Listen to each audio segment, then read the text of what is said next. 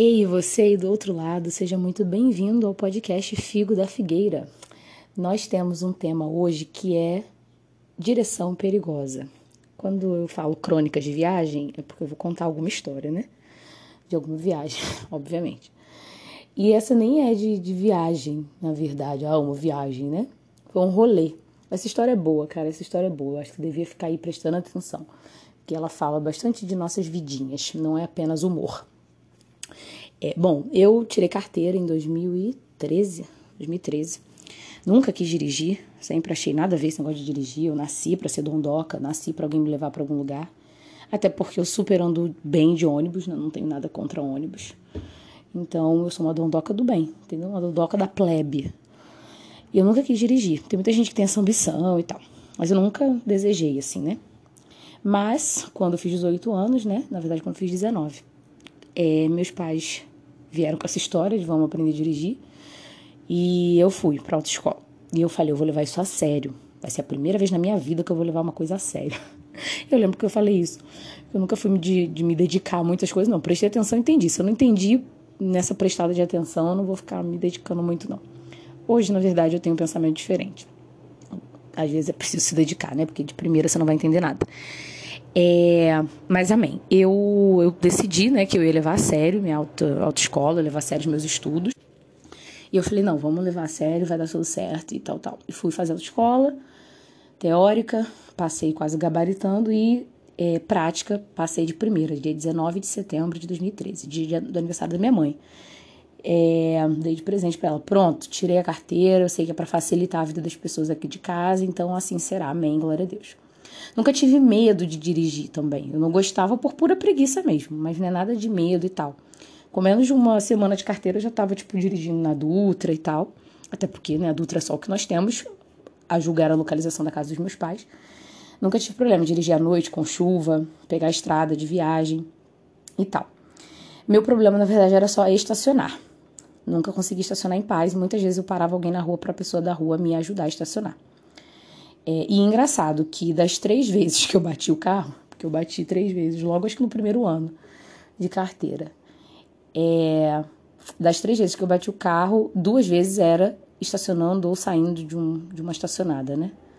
A outra vez foi porque o homem abriu a porta do carro dele em cima da minha, do meu carro. Não posso fazer nada também. Glória a Deus, nenhuma das vezes tivemos danos físicos, apenas nos carros, né? Envolvidos mas bem pouquinho também, glória a Deus. Enfim, isso daí é para você entender que um belo dia minha irmã estava noiva, ela foi fazer as fotos de pré-wedding dela e ela pediu para eu levá-la, ela, o noivo dela e os dois fotógrafos dela é, ao centro do Rio para que pudéssemos fazer as fotos lá. Então precisava de alguém para carregar as coisas também e tal, e aí ela pediu para que eu fosse nesse rolê. E aí eu falei, beleza, tudo bem. É, e a minha família ficou, ué, gente, você vai pro centro do Rio, porque eu nunca tinha ido pro centro do Rio, né, dirigindo. Você vai pro centro do Rio, dirigindo sozinha, sozinha porque nem minha irmã, nem meu cunhado dirigiam, né, na época. É, então não ia ter, tipo, ninguém para dirigir para mim em caso, né, sei lá. Eu falei, gente, problema nenhum.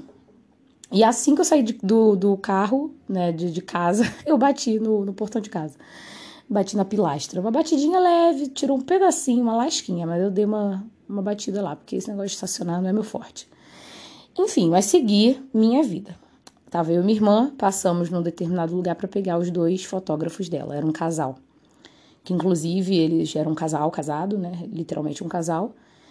É, mas que eles estavam no processo de separação. Foi um clima meio awkward, meio estranho. Mas amém, né? Expondo aqui a vida das pessoas. É, e aí fomos, nós cinco no carro, portanto. E fui indo, fui indo. O cara sentou na minha frente, sentou na frente, né, comigo, e atrás ficou a, a menina, né, a fotógrafa, meu cunhado e minha irmã. E fomos. É, na minha cabeça, eu não sei nem qual adjetivo que eu posso dar isso. Vou dizer imatura, ridícula, mas deve ter uma palavra mais apropriada. Na minha cabeça, naquele instante, eu pensava que o cara que estava do meu lado dirigia também, né? Eu achei que ele também fosse um, um motorista. É, em nenhum momento a gente conversou sobre isso, até porque, né? A obrigação dele era tirar fotos, então acho que se ele fosse, tipo, ser o nosso motorista também, não cabia muito bem, né, ao caso. É, e a gente tinha esse voluntariado para levá-los, a gente não pagou Uber ou sei lá o que para eles poderem ir. Na época acho que nem rolava esse negócio de Uber, né? Mas se fosse o caso, a gente teria que pagar o táxi para eles poderem ir, porque, né, faz parte do pacote tirar foto, né? Ficar transportando ninguém e tal. Mas na minha cabeça, sabe, eu tava dirigindo, já, tipo, estrada, né? Não sei se a gente tava na Dutra. Acho que a gente tava na Dutra ainda. É... E na minha cabeça a gente tava. Eu tava ali do lado de um cara que dirigia, né?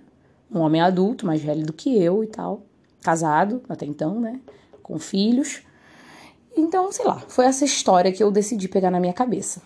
E eu fiquei me monitorando porque eu falei, cara, nenhum homem que eu conheça, né, dos meus amigos e tal, não que eu seja, né, muito conhecedora de muitos moços por aí, mas eu tenho alguns amigos, homens. Nenhum homem que eu conheça gosta de, é, gosta de sentar no banco de carona. Nenhum. Para mim isso é uma verdade absoluta baseado no meu no meu quórum, meus, no meu grupinho de amigos. É, e eu falei, cara, esse cara deve estar tá, né, insatisfeito com isso, mas fazer o quê? Porque sentar no banco de carona ainda com uma menina, né? Porque eu já, já tinha passado por essa situação várias vezes, de alguém, tipo, olhar para mim, ainda mais que meu cabelo era colorido na época, ninguém levava a sério. Tipo, o que, que você tá fazendo?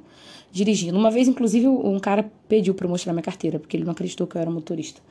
Eu nem tenho cara tão de novinha assim, pelo amor de Deus. Hoje eu não tenho mesmo. Hoje eu já tenho a cara digna de uma pessoa de 28 anos, pertíssimo dos 30. É, mas na época, né, o contexto, as roupas que eu usava, meu cabelo colorido, enfim. Minha postura física. Eu falei, cara, esse cara, né, não tá feliz. Mas estava eu dirigindo, papapá, estrada, nanana. Até que a gente entrou numa curva. Eu não lembro que lugar era aquele, sinceramente. Mas eu sei que a gente entrou numa curva é, e eu tava em alta velocidade. Não se entra numa curva em alta velocidade. Mas eu já estava, não tinha, tipo, como frear muito, porque corria o risco de piorar a situação. Eu não sei, cara. Não sei que situação foi aquela. Eu sei que aos anjos eu dei muito trabalho naquele instante. Porque eu fui que fui, terminei a curva assim, sabe? Com o estômago gelado. Porque a gente chegou bem perto de bater numa, numa mureta. Uma mureta não, num, num grande treco lá. Vou chamar de mureta. Eu não sei que lugar era aquele que a gente tava, não. Mas eu sei que eu meti um louco. Eu meti o louco porque eu achei que eu estava né, sendo a dona da razão, poderosa. Eu tinha que mostrar para todos os envolvidos que eu era né, motorista, afinal de contas. Eu sabia exatamente o que eu estava fazendo. E aquele moço, eu tinha que mostrar que eu, eu era uma pessoa adulta capaz o suficiente de dirigir hora bolas. Ele acha que só homens dirigem? só homens velhos dirigem? Eu era uma pessoa, né, uma mulher nova, então eu era também possível de dirigir, uma, uma pessoa capaz de dirigir. E eu dei uma de louca. Dei uma de louca mesmo. Foi a única vez, na verdade, que eu dei uma de louca no trânsito, porque eu sempre fui muito cautelosa. Às vezes que, que eu sofri esses pequenos acidentes, né, foram realmente imprudências ocasionais. Uma dessas vezes estava chovendo, à noite, enfim. Mas eu sempre fui assim, bem cautelosinha e tal. É, ainda mais com outras pessoas no carro, sempre tive medo disso, né? De meu Deus, alguém morre aqui, eu vou me sentir responsável para sempre. Dirigir é muito sério, gente, sinceramente. As pessoas não levam muito a sério, mas é sério. E aí tá, sobrevivemos àquela curva. Eu sei que o carro ficou em silêncio, ninguém quis falar nada, né? Acho que ninguém pôde falar nada. Eu continuei com a minha cara de não sei exatamente o que estava fazendo, isso daqui estava totalmente dentro do previsto. Sobrevivemos, entramos onde tinha que entrar e estacionamos num lugar super fácil, louvado seja o nome de Deus e seguimos a nossa vida para fazer as fotos. Na volta, é, viemos né, para dentro do carro e fui dirigir, papapá. E esse homem que estava ao meu lado, né, o fotógrafo, ele falou em algum determinado momento: ele, pô, nunca tirei minha carteira, eu tenho muito medo de dirigir. Eu acho que eu não, não aguentaria, não aguento. Muito medo, muito é muito tenso o trânsito e tal, tal, tal, tal. E eu pensei, cara, eu tô tentando me mostrar, me amostrar pra uma pessoa que, tipo assim, não sabe nem meu nome. Uma pessoa que não tem a mínima relevância na minha vida, que inclusive nem motorista é, cara. Eu criei uma fanfic na minha história. De que ele era um homem que estava julgando a minha direção e julgando a minha cara de 15 anos de idade. E que não queria estar sentado no banco de carona, porque nenhum homem gosta de sentar no banco de carona e ver uma mulher dirigir para ele. Eu criei uma história completa na minha cabeça, sendo que, na verdade, aquele homem não dirigia não queria dirigir, disse que tinha medo, que não fazia a mínima questão de dirigir. A esposa dele também disse a mesma coisa, que eles dois nunca se interessaram para tirar carteira, mesmo depois dos filhos. Inclusive depois de uns dias, poucos dias depois, eu encontrei esse cara na, na rodoviária. É, e ele estava indo para não sei aonde, de ônibus, cheio de equipamento, cheio de coisa. Eu falei, realmente, esse homem não está nem um pouco disposto a dirigir, né? Porque ele carrega um monte de coisa enfrentando rodoviário, Novo Rio. Meu Deus, cruz credo. Mas ele achou isso uma boa ideia para a vida dele. E eu pensei depois disso, falei, cara, eu poderia ter morrido nesse dia. Tipo, simplesmente morrido. É, matado pessoas, tido um acidente grave, mesmo que eu não tivesse morrido é, se não fosse a boa mão do Senhor. Cantei um pneu, meu Deus do céu. Minha mãe nem sabe dessa história, obviamente. É simplesmente para me mostrar e para poder provar um negócio que ninguém tava pedindo para provar. E eu acho que isso acontece demais, cara. Eu acho essa história muito boa porque eu acho que isso acontece demais. Não é possível que seja só na minha vida. A gente às vezes quer provar uns negócios que ninguém perguntou. Ninguém perguntou. Sabe o que é ninguém perguntou? Ninguém, ninguém, ninguém tá nem aí para isso. A gente às vezes levanta uma bandeira militante em nome das mulheres, em nome dos negros, em nome dos, sei lá, de quem. Cara, ninguém tá nem aí, a vida tá prosseguindo. Tem gente que tá aí, que tá sendo realmente, né, babaca e, e sendo racista, misógino, misógino e tudo mais. Sim, pô, sempre vai existir pessoas assim. Mas às vezes tá tudo bem no rolê, ninguém tá nem aí. Entendeu? Porque ninguém tá observando isso. A pessoa tá vivendo a vida dela, nas demandas dela, assim como esse cara tá vivendo os medos dele, a não vontade dele de dirigir, o deboísmo dele de carregar equipamento em ônibus. Ele tá vivendo isso de boa, cara. E ele não tá, tipo, acusando outras pessoas e tá tudo bem. Pensei, cara, eu criei uma história na minha cabeça desnecessária, desnecessária, que colocou pessoas em risco. Meu Deus do céu, para que que eu fiz isso? Eu, cara. Até hoje eu penso, gente, aquilo ali foi a mão furada da minha vida. Não pela questão de um pseudo provável acidente, mas porque eu queria provar uma coisa para uma pessoa exatamente e extremamente não importante, insignificante para mim. Não que eu queira o mal dele nem nada, mas assim, é uma pessoa que realmente não tem nenhuma relevância. É surpreendente, é surpreendente. E aí, esse é o, o ponto central da história, né? Porque a gente faz isso diversas vezes. É, às vezes na nossa postura a gente já pensa, ah, estão pensando isso de mim, vão falar isso de mim. Ah, porque se eu chegar. Gente, talvez a pessoa não fale nada. Esses dias mesmo eu estava conversando com uma amiga, ela falou assim: ah, é porque se eu não fizer assim, assim, assim, é, o pessoal lá da igreja do, do meu namorado vai dizer isso e isso. Será que vai mesmo? Será que vai? Tipo, você já tá criando uma história na cabeça. Às vezes não vai, às vezes a pessoa tá bem envolvida na vida dela. Talvez ela já passou a mesma coisa que você passou, então ela pensa, cara, eu sei porque ela estava dando X, Y, Z. Eu também fiz. Foi super necessário. A gente tem que fazer X, Y, Z nesses momentos. A pessoa não vai julgar. E mesmo que julgue, tipo, não existe esse negócio de juiz, entendeu? Na sua vida particular. A pessoa pode falar coisas contra você, mas ela não tem como te condenar, de fato, né? A, a um inferno ou a uma vida desgracenta. Ela pode, no máximo, falar, pô, você não presta. Quando na verdade você sabe que os motivos que você fez aquilo ali eram por motivos dignos. Você não é uma pessoa ruim. Enfim, mas essa história tem esse ponto central, mas tem outros dois momentos que eu queria ressaltar, que eu acho que também carregam uma lição. Quando eu cheguei de volta em casa, né, já deixei os caras em casa, né, o casal em casa, e passamos do Burger King, minha irmã fez algumas fotos também lá, enfim, deixei eles em casa e, e vim para minha casa, nós três, né, eu, meu, meu cunhado e minha irmã. É, e quando eu estacionei, minha avó foi para a porta e começou a, a aplaudir. Aí ela, olha, tá de parabéns, foi voltou em segurança. Ó, oh, tô surpresa, não sei mais o que. Minha avó, ela sempre foi uma grande incentivadora que eu tirasse carteira. Porque era para dirigir para ela, né? Inclusive, ela quis me dar um carro e eu falei, tá maluca? Eu quero carro, não, de carro é igual filho. Muita treta. Mas filho, pelo menos, dá muita alegria. O carro só dá muita treta mesmo. Eu não quero treta, não quero. Quando eu quiser treta, eu arranjo um filho, porque pelo menos vem com bônus da alegria. É, e aí a minha avó estava super feliz, me dando gás na época. Eu não tinha muito tempo de carteira, acho que eu tinha um, um ano e meio, talvez. Dois anos. Não era tanto tempo, né? E aí ela estava me dando gás para eu não desistir e tal, tal. Eu falei, vó, eu não vou desistir de dirigir, de dirigir. Eu só não gosto de dirigir, mas se eu tiver que dirigir, eu vou dirigir, né? E ela foi lá e ficou me aplaudindo e tal. E eu falei, vó, as coisas mais difíceis da minha vida eu fiz é, sem nenhum aplauso. sem nenhum aplauso. Ninguém veio, tipo, me, me dar moral e me aplaudir e tal. Isso daqui não é uma coisa difícil, isso daqui não foi uma coisa difícil. E eu tinha passado por uma situação bem complicada uns seis meses antes, quatro meses antes desse episódio. É uma situação, tipo assim, muito complicada mesmo na minha vida pessoal. Treta. Treta. Tá aí uma coisa sobre a qual vai ficar muito difícil um dia gravar, porque um, foi uma situação que envolveu 3 mil pessoas e não tem como contar a história sem meio que expor alguém, mesmo que eu não cite nomes. Enfim, foi uma situação muito, muito complicada. Perdi peso, deixei de dormir, chorava, chorava, foi complicado. É, e eu passei por aquilo sem muito apoio da minha família, porque, tipo, eles não sabiam a, a profundidade do assunto. Eu não queria que eles soubessem também. Depois foi que eu, né, deixei que eles participassem do assunto. Mas eu passei por muita coisa, tipo, eu comigo mesma e alguns amigos chegados, e louvado seja Deus, e amém. Mas eu falei, cara, muitas vezes a gente passa por umas paradas que ninguém sabe, né?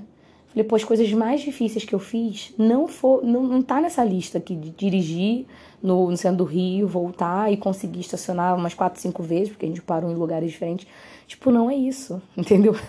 Isso aqui não tá na minha lista de coisas difíceis.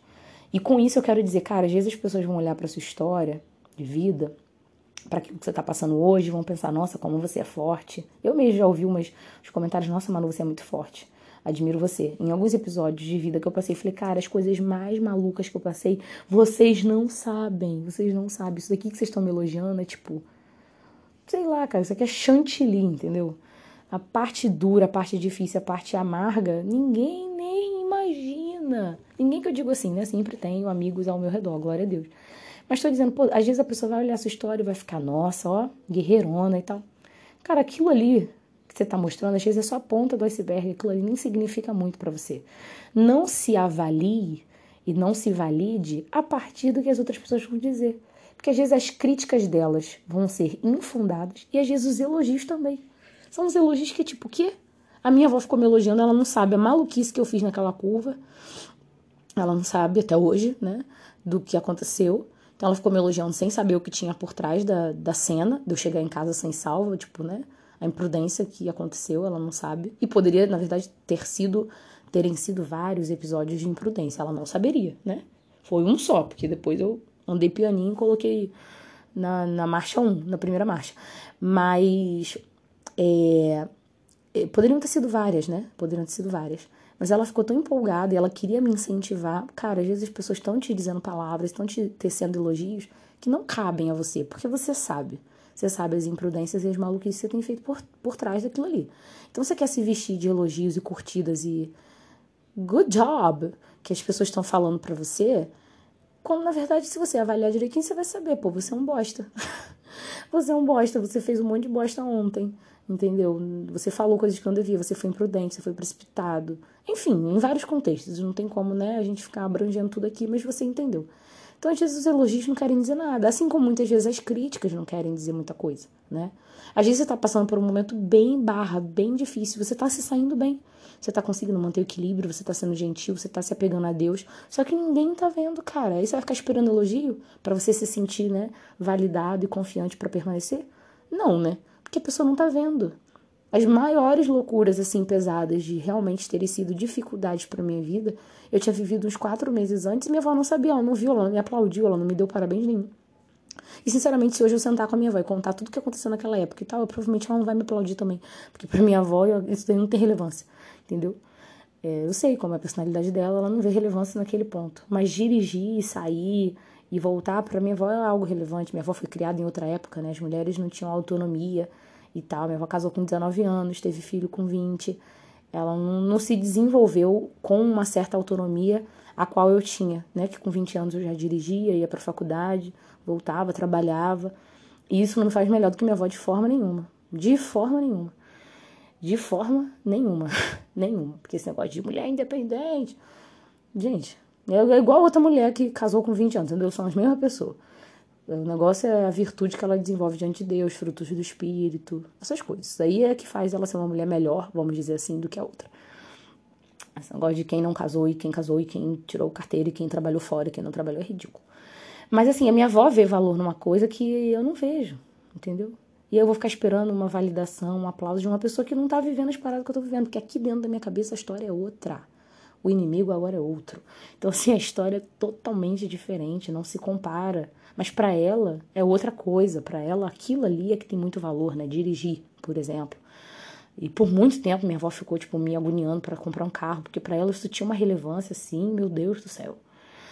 É, então, assim, existem várias e várias coisas que as pessoas não vão observar, não vão saber que estão acontecendo. Isso não é nem bom nem ruim, isso é só a vida, ué. Você não tem como se mostrar para todo mundo, né? Nem se esforce para isso. Porque os elogios dessas pessoas ou a crítica dessas pessoas não diz, na verdade, quem você é. Você pode estar sendo elogiado, sendo na verdade você não presta. Você pode estar sendo criticado, sendo que na verdade você já passou por coisa muito mais difícil na sua vida e você saiu muito bem. Entendeu? E você sabe que aquilo ali foi mais difícil. Só que a outra pessoa não sabe, porque ela tem outra perspectiva, cosmovisão, né? Então isso é algo a se pensar. E, o, e um terceiro e último episódio dessa história, que acho que também produz uma lição, é que quando a gente tava voltando, a gente já tava voltando mesmo, já tava bem pertinho de casa, já tinha deixado o casal em casa e tal. A gente tava voltando e um, um motorista visivelmente bêbado, nunca passei por isso, já tenho carteira há nove, nove anos, né? É, nove anos. É, eu nunca passei por isso, de ter visto um motorista bêbado, visivelmente bêbado, né? Tipo, dirigindo e tal.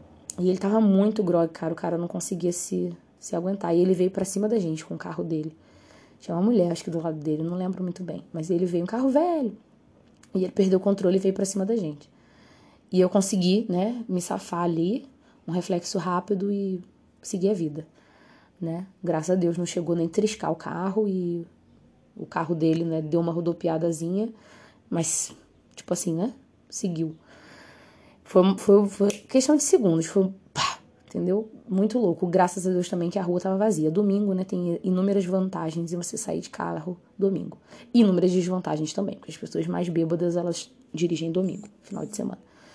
Mas, é, enfim, seguimos, né, que eu saiba, o homem seguiu a vida dele vivo e eu segui também com a minha irmã e com o meu cunhado sem nenhum acidente.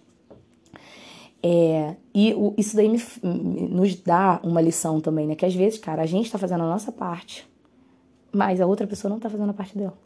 A gente, com certeza, você dirige, ou se você anda de carro, né, com algum motorista, seu pai, com sua mãe dirigindo, ou seu marido e tal, sua esposa, você já ouviu alguém falando, tipo, ah, tem que dirigir por mim e pelo outro, né? Dirigir é pensar em mim e no outro. É verdade, é verdade. Muitas vezes a gente tem que fazer por si e pelo outro, mas na vida, às vezes não dá, entendeu? Às vezes não dá. O, o título desse podcast é Direção Perigosa. E às vezes, cara, você tá dirigindo a sua vida de forma perigosa e isso tá prejudicando outras pessoas. Ah, não, isso aqui tem só a ver com a minha vida. Meu pai sempre falava isso. Ele, não, mano, ele não tem a ver só com a sua vida, não. Isso aqui vai me prejudicar, porque se você ficar doente, se você sofrer um acidente, vai ter que eu ir pro hospital, eu vai ter que eu pagar remédio. E isso daí vai dar problema para mim. Quando eu era adolescente, né, queria fazer umas, umas loucurinhas. Não existe essa de, ah, isso daqui é problema meu. Não existe nem olhando numa comunidade, sabe, a nível de estado ou de cidade, isso não existe. Uma coisa costuma afetar a outra pessoa. Mas dentro de um, de um complexo uh, como uma família, como um, um, pessoal de trabalho, né, um staff e tudo mais, é, cara, o que você fizer vai, atrapalhar alguém. O seu atraso no trabalho vai atrapalhar alguém que precisava adiantar as coisas ou que está esperando a sua parte do trabalho para poder, né, fazer a parte dele o seu, do seu descompromisso com as coisas da sua família e tal, tal, vai atrapalhar os seus filhos, a formação deles enquanto homens e mulheres, caráter mesmo, sabe? A psique deles vai estar tá afetada, não tem essa de, ah, isso daqui é problema meu e tal. Não existe isso, meu amor, não existe. Eu vejo muita gente falando, ah, porque esses dias, então, eu tenho ouvido tanto essa frase, fulano não é um bom marido, mas ele é um bom pai. Cara, que, que bom pai é esse que maltrata a, esposa, com palavras ou com ações físicas, ou que põe 20, 30, 40 chifres nela por semana. Ele não é um bom pai, gente. Ah, não, mas ele é um bom pai sim, ele é super presente. Eu ouvi isso ontem. Ele é super presente, tal, tal, é, na vida dos filhos. E ele só não é um bom marido. Ah, que legal, pisa na mulher lá na igreja, na frente de todo mundo. E você acha que ele tá sendo um bom pai como? Só porque ele é super presente, leva as crianças pro shopping, compra álbum de figurinha e, e, e põe as menininhas para dormir, que nem uma princesa todo dia à noite.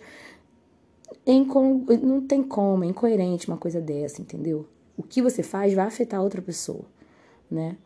Então, às vezes, você está dirigindo a sua vida de forma perigosa e está achando que é só a sua vida que está sendo prejudicada, mas não é. Não é. Né? Tem algumas coisas acontecendo é, que podem estar e estão afetando outras pessoas. Então, acho que essa história é uma história que produz muitos pensamentos, mas esses três mais relevantes são de todos os meus favoritos. E se você acha que esse podcast vai ser bacana para alguém, compartilhe. Figo da Figueira é um podcast comprometido com frutificar na sua vida e através da sua vida. Então, compartilhe com amigos e amigas.